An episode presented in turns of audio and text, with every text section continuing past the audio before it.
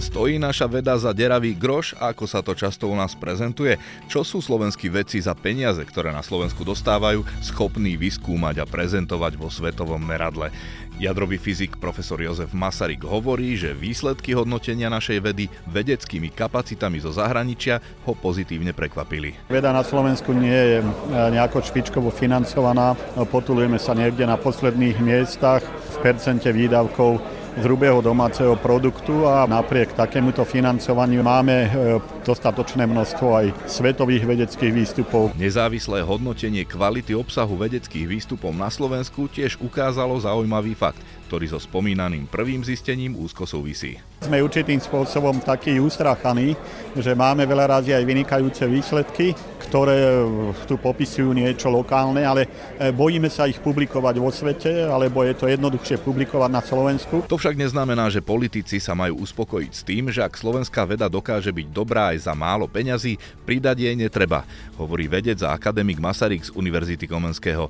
Naopak, je dávno skúsenosťami dokázané, že ekonomický rast spojený s lepším životom a platmi v krajine je podmienený podielom investícií do vedy a výskumu, ktorý je u nás stále na chvoste Európskej únie aj v rámci V4. Len aby tomu politici uverili, aby si to uvedomili a aby to nezobrali tak, že však aj s tým malým financovaním máte dobré výsledky, tak na čo by sme vám dali, na čo by sme vám dali ešte viac. Len eh, by ma veľmi potešilo, keby konečne počúvali náš hlas a neopakovali dookola, že naše vysoké školy sú zlé, naša veda je zlá, pretože tieto hodnotenia ukázali, že to, čo tvrdia oni, že to je proste hlúposť, že to nie je pravda. Počúvate podcast Denníka Pravda, sprevádzať vás ním bude Zolrác. Periodické hodnotenie výskumnej, vývojovej, umeleckej a ďalšej tvorivej činnosti. Za týmto názvom sa skrýva hodnotenie 64 slovenských inštitúcií, 120 vysokých škôl, komisiami zloženými prevažne zo zahraničných expertov z 19 krajín a 66 univerzít, aby hodnotili úroveň slovenskej vedy z pohľadu medzinárodnej vedeckej komunity a poskytli tak náhľad na výkon a produkciu slovenského vedecko-výskumného ekosystému. Hodnotenie sa uskutočnilo pod záštitou ministerstva školstva a bolo financované z plánu obnovy. Aký je teda výsledok? Svetovú kvalitu dosahujú 4% slovenských vedeckých inštitúcií, významnú medzinárodnú kvalitu 18%, medzinárodnú kvalitu 33% a národnú kvalitu 29%.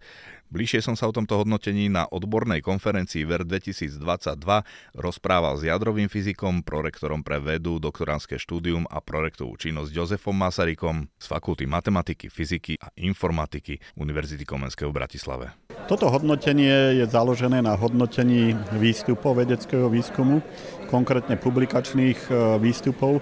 Takže je to vlastne získanie akéhosi obrazu o tom, aká je kvalita publikačných výstupov slovenských vedcov. Inými slovami povedané, čo za tie peniaze, ktoré na vedu dostávame, schopní vyskúmať a prezentovať v širokom medzinárodnom meradle. A ako vy vnímate tie výsledky?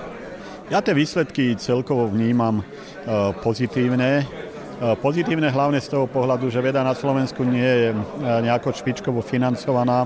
Potulujeme sa niekde na posledných miestach v percente výdavkov hrubého domáceho produktu a preto ma pozitívne prekvapilo, že napriek takémuto financovaniu a iným problémom, lebo financie nie sú jediný problém, že máme dostatočné množstvo aj svetových vedeckých výstupov, kvalitných medzinárodných, medzinárodných. Takže myslím si, že tie výsledky nás milo prekvapili. Tomu sa dostavím, čo ste hovorili, že presne, že dlhodobým problémom slovenskej vedy je podfinancovanie.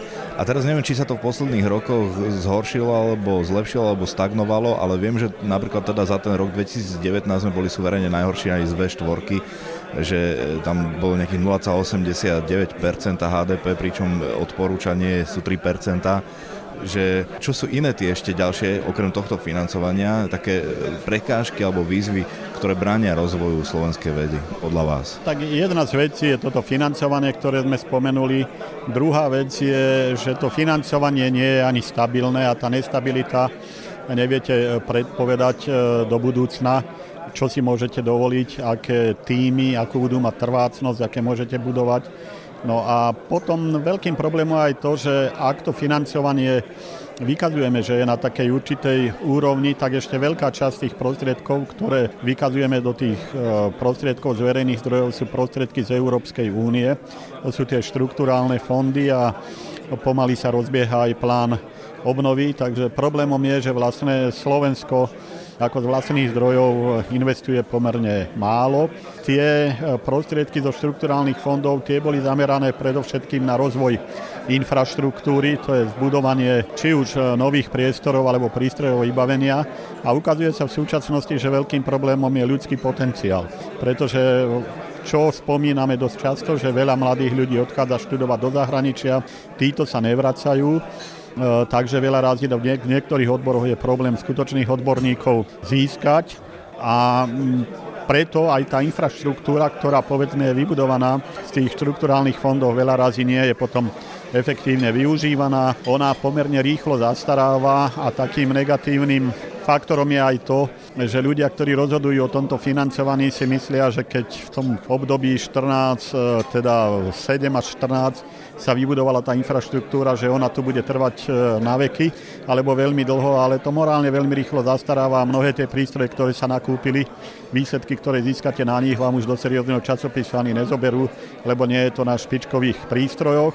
No a to vlastne spôsobuje, že aj tých ľudí, ktorých tu máme, nevieme zaplatiť, nevieme ich pritiahnuť, keďže nie je tých financií a získať nejakých schopných ľudí zo zahraničia je problém aj kvôli tým nízkym platom, ale aj vôbec k tomuto prostrediu, ktoré tu je, pretože napríklad e, najväčšia slovenská grantová agentúra z domácich zdrojov, to je agentúra na podporu výskumu a vývoja, E, tá dáva granty na 3 až 4 roky vo výške 250 tisíc eur, čo v experimentálnych vedách, ako je biológia, fyzika a mnohé iné, e, to sú smiešné peniaze, pretože tie unikátne vedecké prístroje sú veľmi drahé a navyše tieto agentúry e, kapitálové prostriedky vôbec ani neposkytujú. To sú viac menej prostriedky na realizovanie prevádzky a nejaké financovanie, dofinancovanie tých výskumníkov, ktorí pracujú.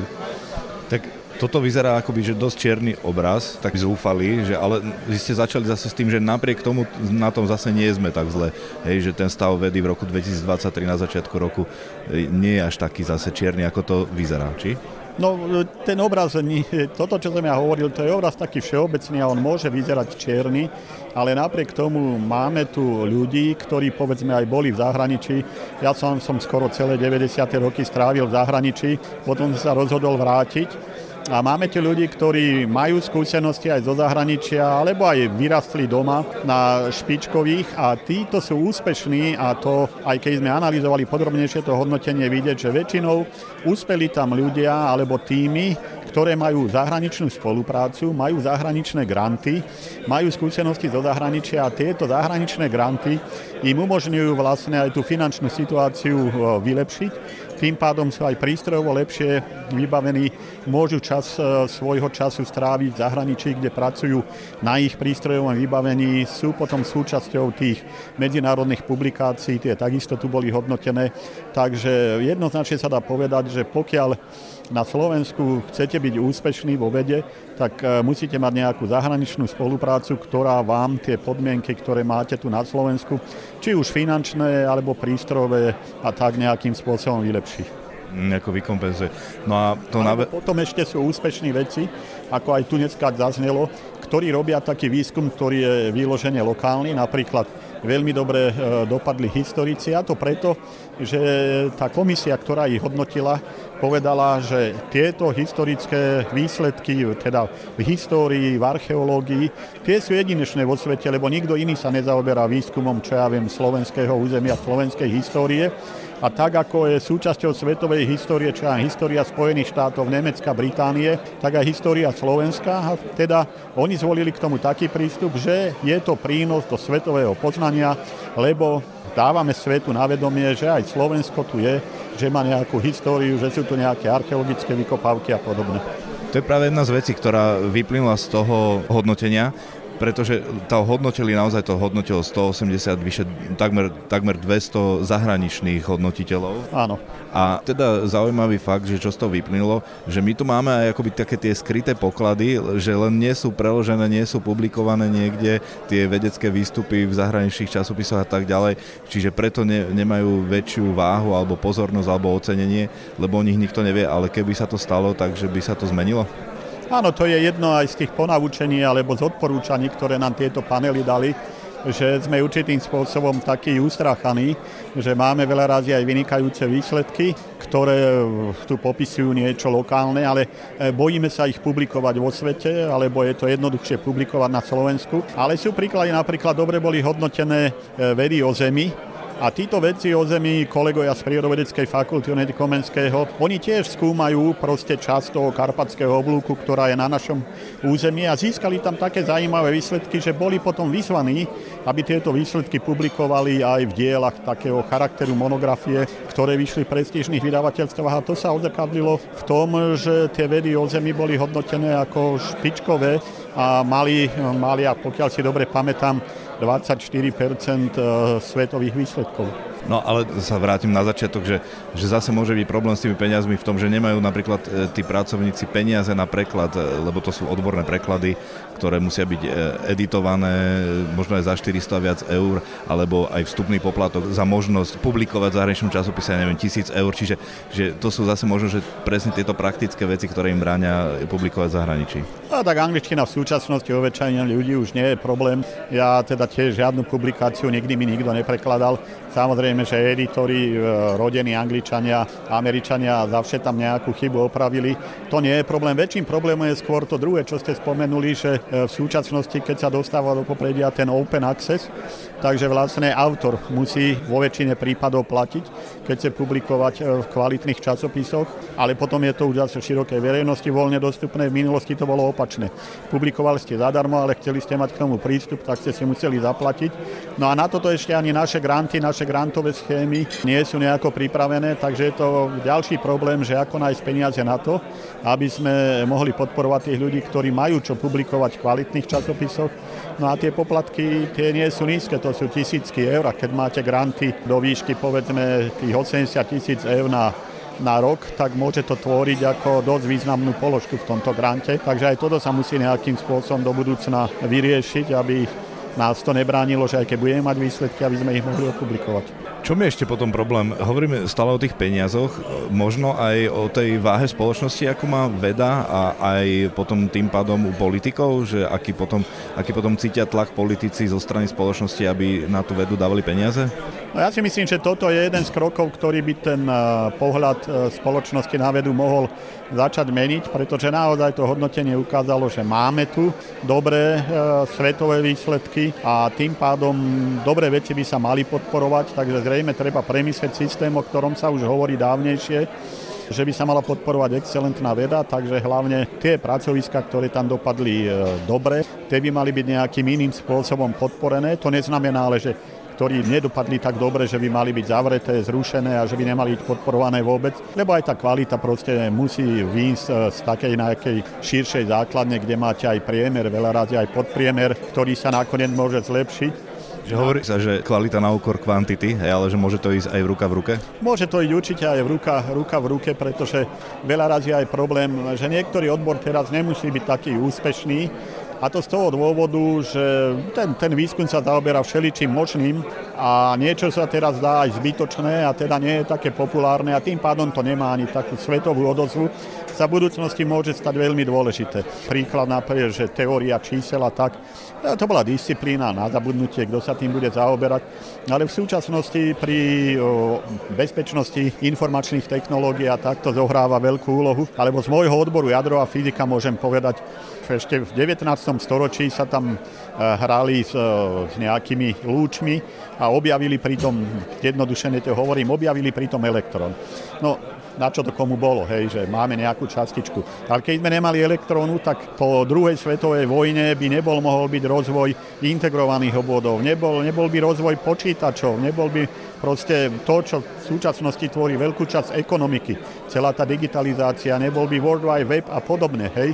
Takže to sú také veci, že veľa razy aj ten vedľajší efekt môže byť veľmi dôležitý toho výskumu. Napríklad, keď som už spomenul ten, ten web, tak on vznikol v CERNE, pretože tam sú veľké experimenty, na ktorých pracuje veľa ľudí, ktorí nemohli byť stále spolu, tak si vymysleli komunikačnú platformu a z tej sa vyvinul postupne tento web a dneska, kto nie je na webe, hej, tak ako keby neexistoval a samozrejme biznis, ktorý sa robí na webe, je podstatnou časou biznisu, takže treba sa na to pozerať aj takto, že nie len to, čo je v súčasnosti naozaj špičkové podporovať, ale treba mať aj nejakú víziu a starať sa aj, čo budeme v budúcnosti podporovať. A ja som vám skočil do reči, že ako teda príjme tých politikov, aby do toho investovali viac, keď hovoríme napríklad o Slovensku, ktoré ešte aj spomedzi krajín V4 na chvoste a všetci hovoria, že na základe empirických skúseností, že krajina, ktorá neinvestuje do vedy a výskumu, v budúcnosti nebude mať vysoké platy a nebude mať ekonomický rast, nebude sa mať dobré a bude zaostávať v konkurencii. No viete, som nečakal, že mi túto otázku dáte, lebo to je otázka, na ktorú ja neviem odpoveď.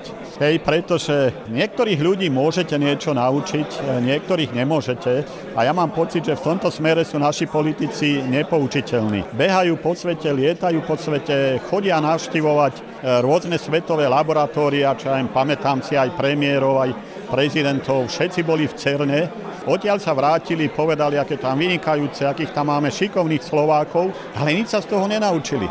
A ja mám teda obavy, že aj keď im teraz budeme hovoriť, a myslím si, že aj ministerstvo školstva má nejaký plán komunikácie týchto výsledkov určitého marketingu.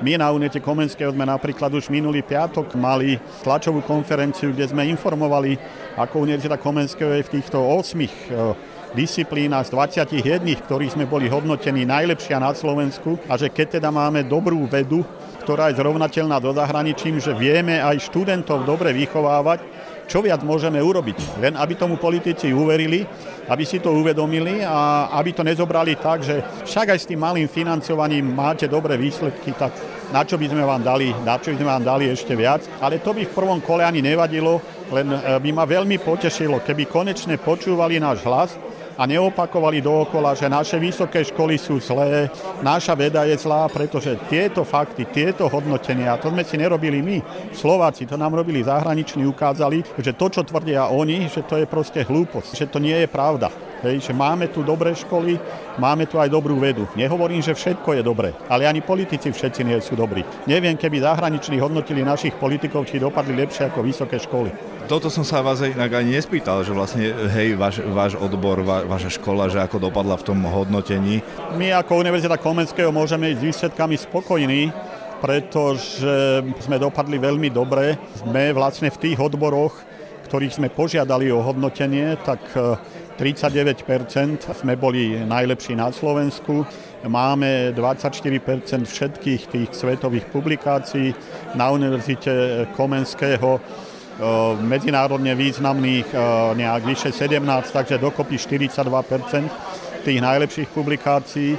No a keď budem hovoriť ako pracovník Matfizu, No tak na matematicko-fyzikálnej fakulte sme dali hodnotiť tri odbory, matematiku, fyziku a informatiku. V matematike a fyzike e, sme e, najlepší a informácie dopadli tak, že sú druhý alebo tretí Takže za našu fakultu môžeme byť naozaj veľmi spokojní, ale tieto výsledky nie sú prekvapivé, pretože ako som poznamenal na tej tlačovej konferencii, to, že matematiku a fyziku máme na Unite Komenského najlepšiu, aj v porovnaní s SAV, to sme vedeli už aj bez tohto hodnotenia a to hodnotenie nám to len potvrdilo.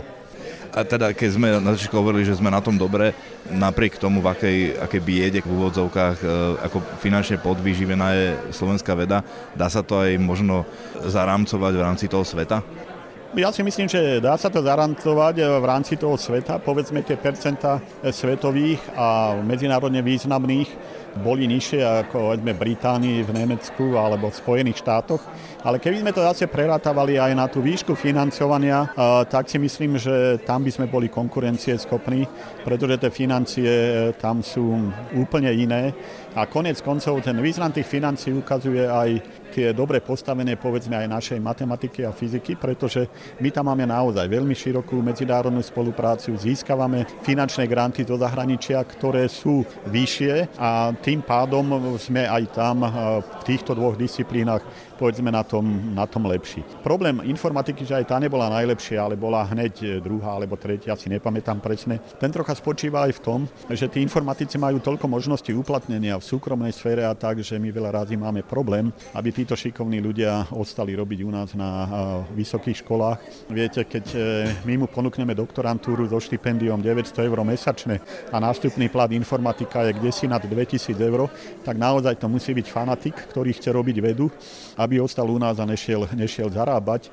A to isté môžeme povedať aj o iných odboroch. Najnovšiu informáciu, čo mám, minulý som sa rozprával s kolegom, ktorý je zubný lekár a docent zubného lekárstva. No, nástupný plat zubara v Bratislave je zhruba okolo 3000 eur, plus nejaké to percento e, zo zisku tej ambulancie, v ktorom robí, no a znova ponúknite mu 900 eur na doktoránske štúdium, tak je, to, tak je to veľmi ťažké, že v niektorých tých oblastiach naozaj trpíme aj na to, že tí najlepší ľudia nechcú ostať na tých školách, ale na druhej strane ja si myslím, že je to aj, aj dobré, že idú tí najšikovnejší aj do tej súkromnej sféry a tam, kde sa proste produkujú nejaké veci, pretože nie len vysoké školy, ale aj inovatívne firmy sú vlastne zdrojom bohatstva tejto spoločnosti a vlastne tie vysoké školy, ich poslanie by malo byť aj to, aby nevychovávali tých najšikovnejších len pre seba, ale pre spoločnosť v iných oblastiach, aby sme to Slovensko niekde pohli, lebo z môjho pohľadu sme v dosť neutešenom stave.